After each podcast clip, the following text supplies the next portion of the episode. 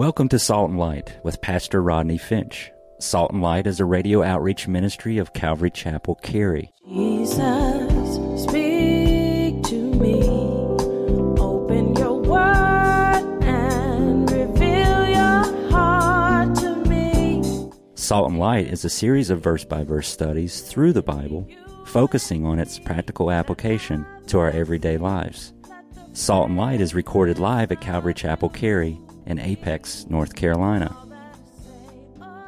Stay tuned. At the end of the program, we will give you information on how to contact us, so be sure to have a pen and paper ready. Today, Pastor Rodney will be teaching from the book of Luke, chapter 7. So grab your Bibles and follow along. Now, with today's teaching, here's Pastor Rodney.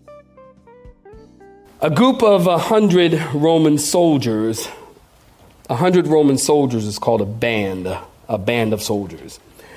A group of a hundred Roman soldiers had been drawn together in a special bond of closeness because of their experience in battle. Among them, are you listening? Were 40 Christians. One day, the emperor called for a test of loyalty demanding that every member of the army bow down before his statue or die. As each of the 40 believers passed before the image, they refused to worship it. One by one, they declared, I'm a Christian, and every one of them was sentenced to death. The legion commander respected these men and was heartsick as he marched them into the ice where they were left to die from exposure to bitter, bitter cold.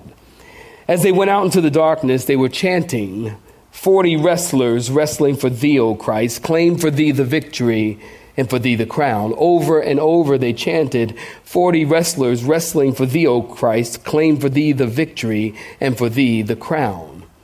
Well, the commander waited throughout the night on the shore near a fire, hoping some would change their minds and obey the imperial decree. Finally, he saw a solitary figure groping his way toward the fire to bow down before the statue but no one else appeared. The centurion was so moved by the steadfastness of the 39 remaining men that he had dropped his armor, ran out, and joined the 39 dying men on the ice. In a few moments, the cry again was heard echoing across the ice.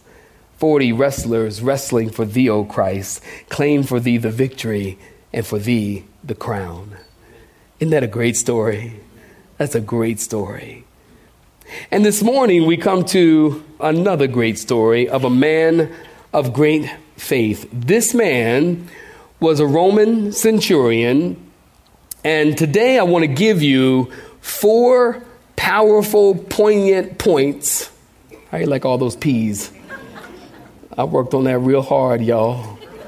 Powerful, poignant points and characteristics of this centurion in, a, in this sermon that I've titled When Death Meets Life, Part One. We'll talk about When Death Meets Life, Part Two next week. So if you're taking notes, you got your pen, you got your pad, we're going to work from this outline today. Four characteristics of this Roman centurion. Number one, if you're tracking with me, the centurion was a powerful man. A powerful man. We'll find that in verses 1 and 2. Secondly, the centurion was a compassionate man. We'll find that in verses 3 through 5. Thirdly, the centurion was a humble man. We'll find that in verses 6 through 8.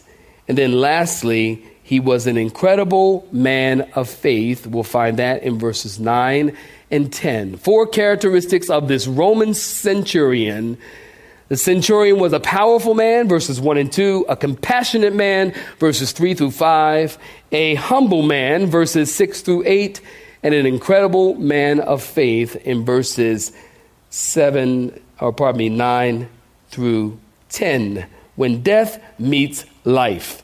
Chapter 7 in the Gospel of Luke. If looking at verse 1, if you're looking at it, say amen.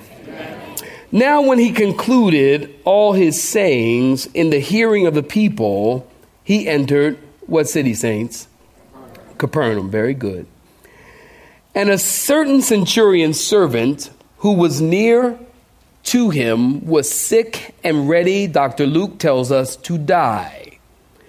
So when he heard about Jesus, he sent elders of the Jews to him, pleading with him to come and heal his servant.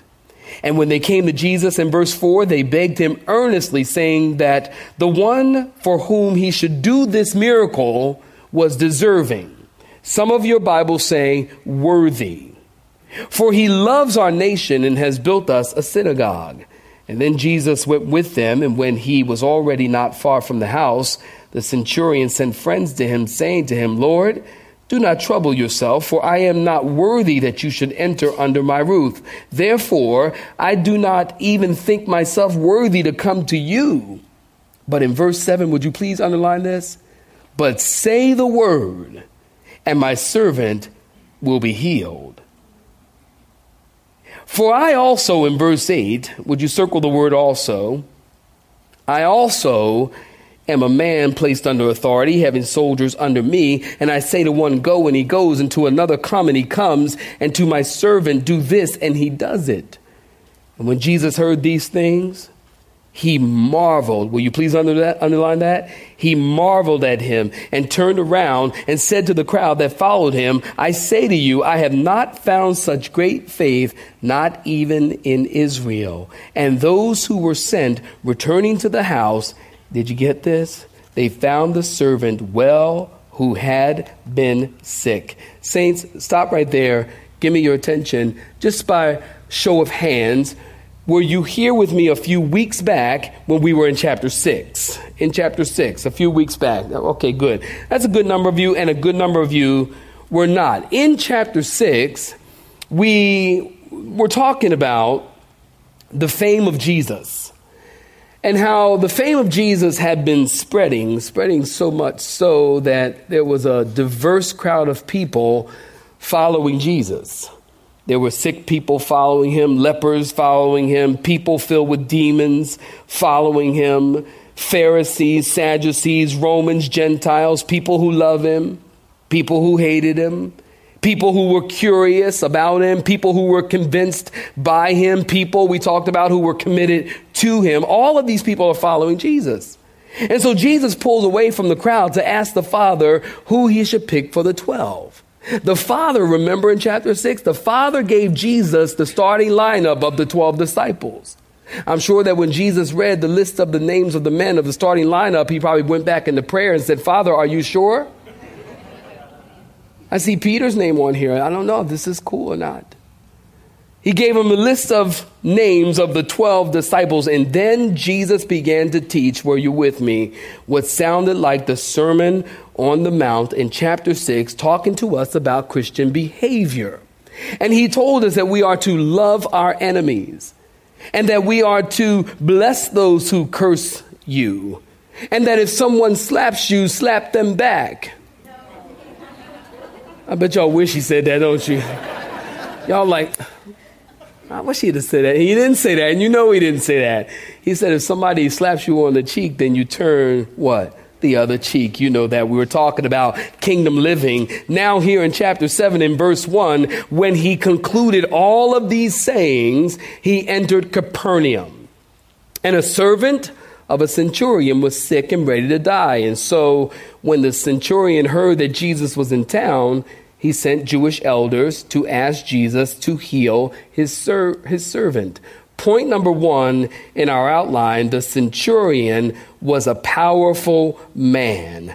Now, let me just tell you, give me your attention, saints. Let me just tell you a little bit about Roman centurions. In the first century, Roman centurions were the backbone of the Roman army. Roman centurions were uh, men of integrity. In the first century, the Roman army, they had a chain of command. Just like in the military today, we have a chain of command. They had a chain of command in the Roman army. They had rank and they had order. And in the Roman army, there was a group of men called a, um, called, called a legion. And, and a legion of men made up 6,000 soldiers. Doesn't that make you think of when Jesus was talking to the man filled with demons, and he said, What is your name? And the demon said, What? Legion, for I am many. what he was telling Jesus, are you listening? I have 6,000 demons in me. Interesting. Somebody asked me yesterday, I was out and about, and somebody asked me yesterday, they said, Do you believe in demons? And the reason they were asking me because they were watching, I don't know, MSNBC or one of them shows or whatever, and they were showing this church that was talking about demons and casting out demons and snake handling and stuff like that. And I told him, I said, well, look, let's let me just be clear about something. I said, yes, I do believe in demons, although I'm not into snakes. I said, I don't got no use for snakes, maybe as a belt. Amen. A wallet, maybe not too gaudy, but a pair of shoes. But other than that, say amen, saints. You know that's right. I don't got no, I'm not into that. What in the world? I ain't handling no snakes. I, you know what? I, no, I'm not trying to test nor tempt God. You shouldn't do that. People be like, I got the Spirit of God in me. I can take up snakes. Go right ahead. Pastor Rodney got to go home. Okay? I'm, I ain't messing with no snakes. So a legion had 6,000 soldiers. Then in the Roman army, they had a group of men called a cohort. Taking notes? C O H O R T. A cohort. And a cohort made up 600 men. Don't you remember when Jesus was in the Garden of Gethsemane and he was praying? It was Judas who led a cohort to Jesus and kissed Jesus on the cheek to identify him. 600 men came to take Jesus, which today I've been teaching the Bible almost 20 years. I'm still perplexed by that. Why would 600 men come to get one man? Not unless they knew that that one man had great power. The centurion, we know that. I'm getting ahead of myself. He knew he had great power. He said, Speak the word, my servant shall be healed. I think those 600 men, when they came to get Jesus, they probably were knocking in their armor. They probably walking up, all right, Jesus, we've come to get you now. Cooperate. Please, co- please cooperate. May we have your hands a cohort made up 600 men. And then you had, as I already told you, a band of men. So we have a legion, 6,000, a cohort, 600, and a band of men made up a hundred men led by a Roman centurion. The centurion was in charge of a hundred men. We have the word century. 100 made up, he was overseeing in charge of 100 men. Now, a centurion, get this, a centurion was like a non commissioned officer.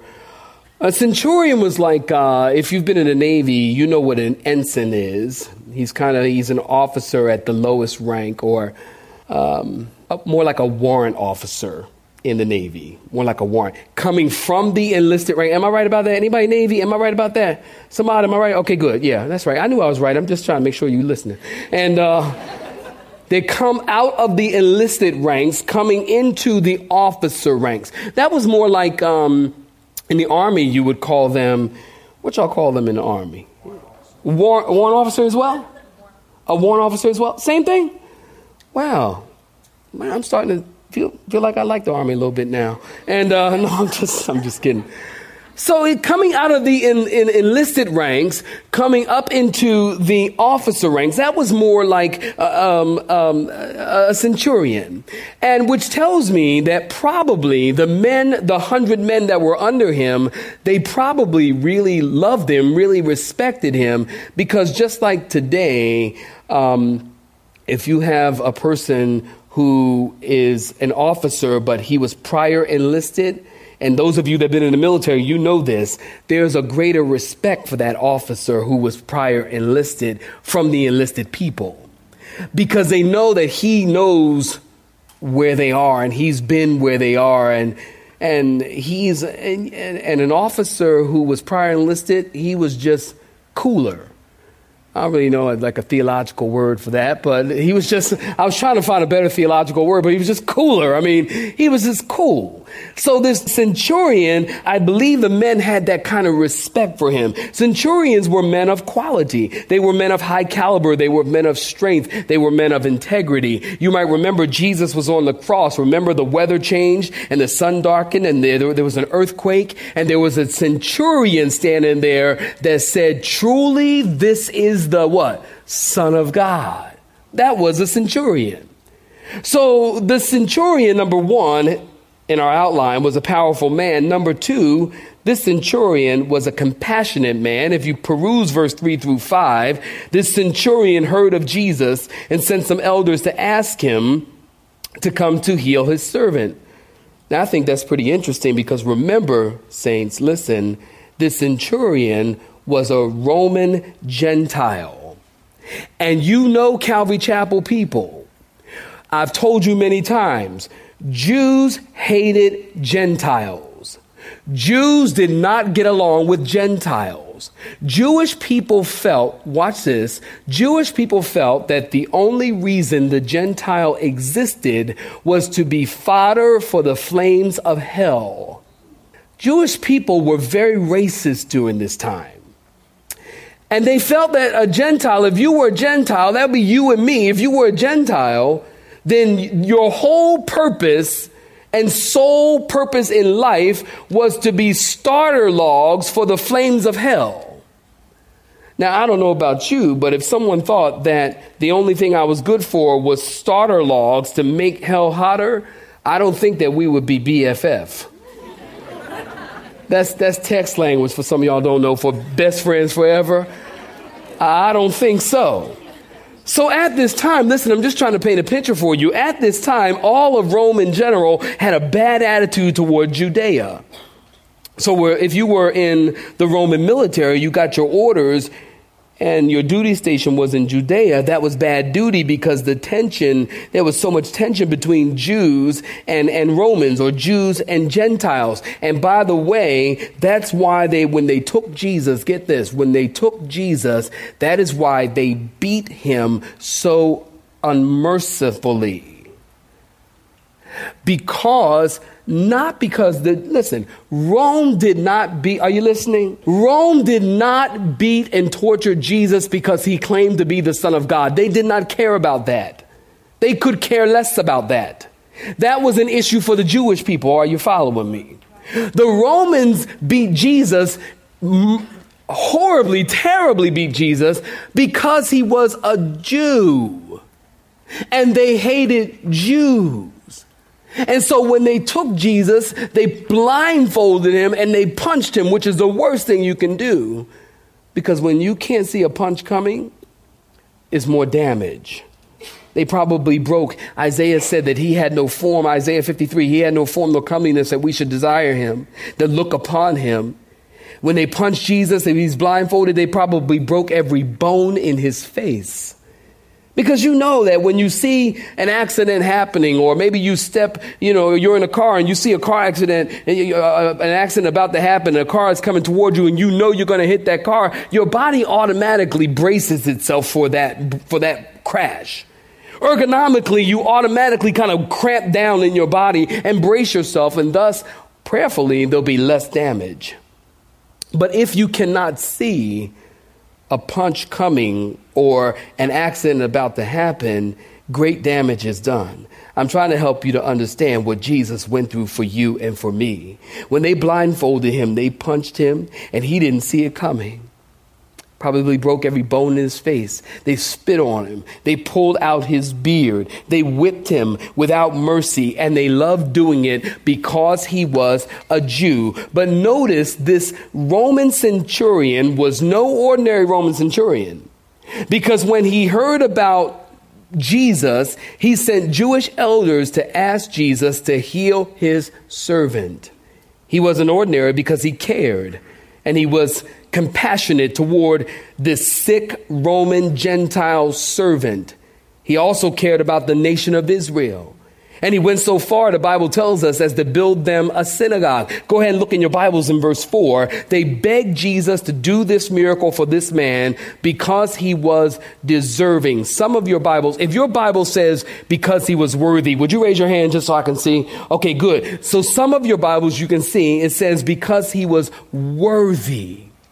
So yesterday, I'm at church, I study here, and I began to do a study on this word worthy. What does this word worthy mean? You're taking notes? This is what it means. The word worthy means to be weighed, like going to a marketplace and weighing something and it balances out on the scale. It's almost like we would today go over to Harris Teeter, buy some fruits and vegetables, take it to the cashier, they would weigh it, and then say, Well, you owe me this much money, or it costs this much money. Well, in the first century, they would weigh it and then say, This, your item, is worthy of one denarii. It's, it's how much you weigh. So, this guy, what they're saying is, Jesus is saying, This guy, they said, Jesus, this guy is worthy. In other words, watch this, his words weigh as much as his talk. That's what they're saying. Now, that's a huge compliment coming from Jews about a Gentile. Are you with me? His words weigh as much as his talk. So I told them first, second, I tell you now. I read this and I felt, honestly, like I was hit with a ton of bricks. Yesterday, you know, when I study, uh, you have to understand that any senior pastor, doesn't matter this church, any church, any senior pastor, we don't have the opportunity to sit in the audience and to hear a sermon and to get fed the Word of God.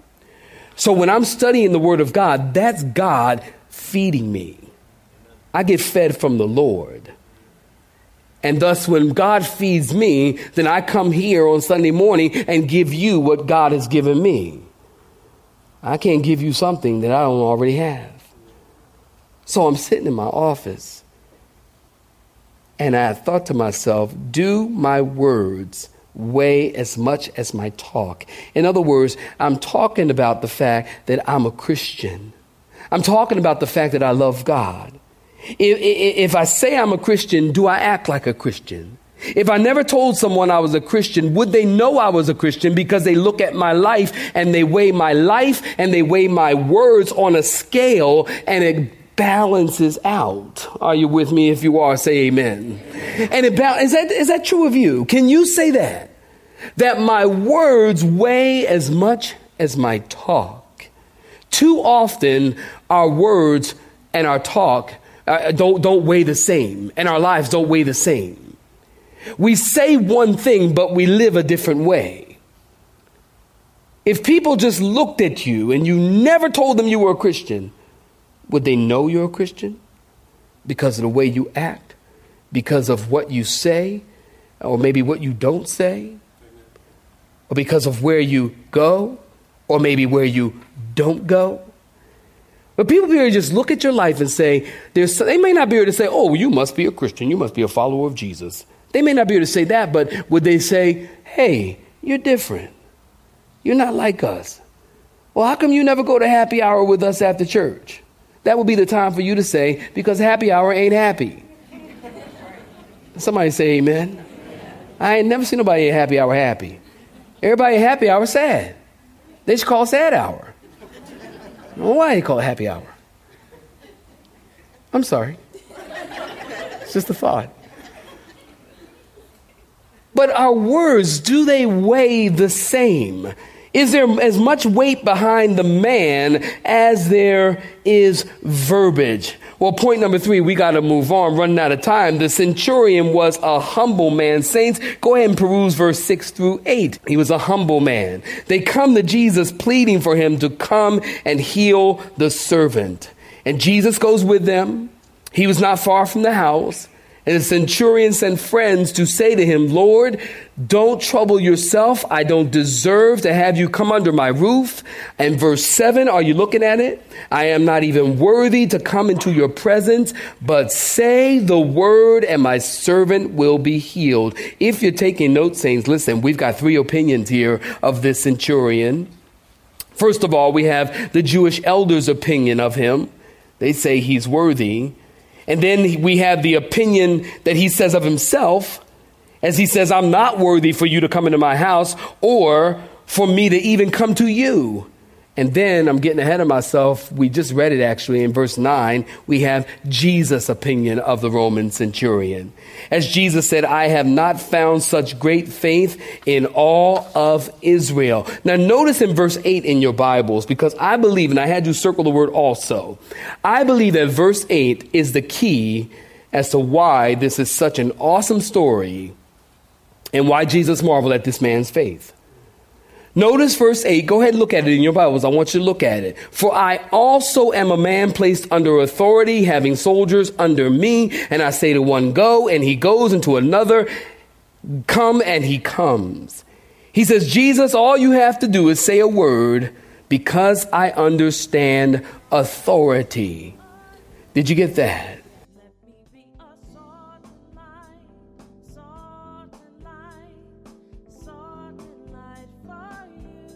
You. Have been listening to Salt and Light, a radio outreach ministry of Pastor Rodney Finch and Calvary Chapel Cary, located in Apex, North Carolina.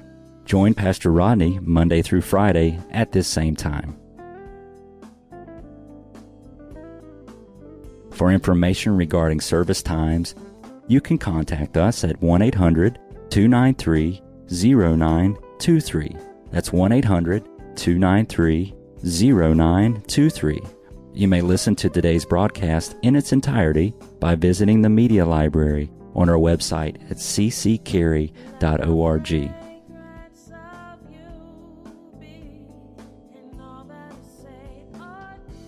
We would like to thank you for tuning in to Salt and Light and pray that you have been blessed. Until next time, may you be salt and light.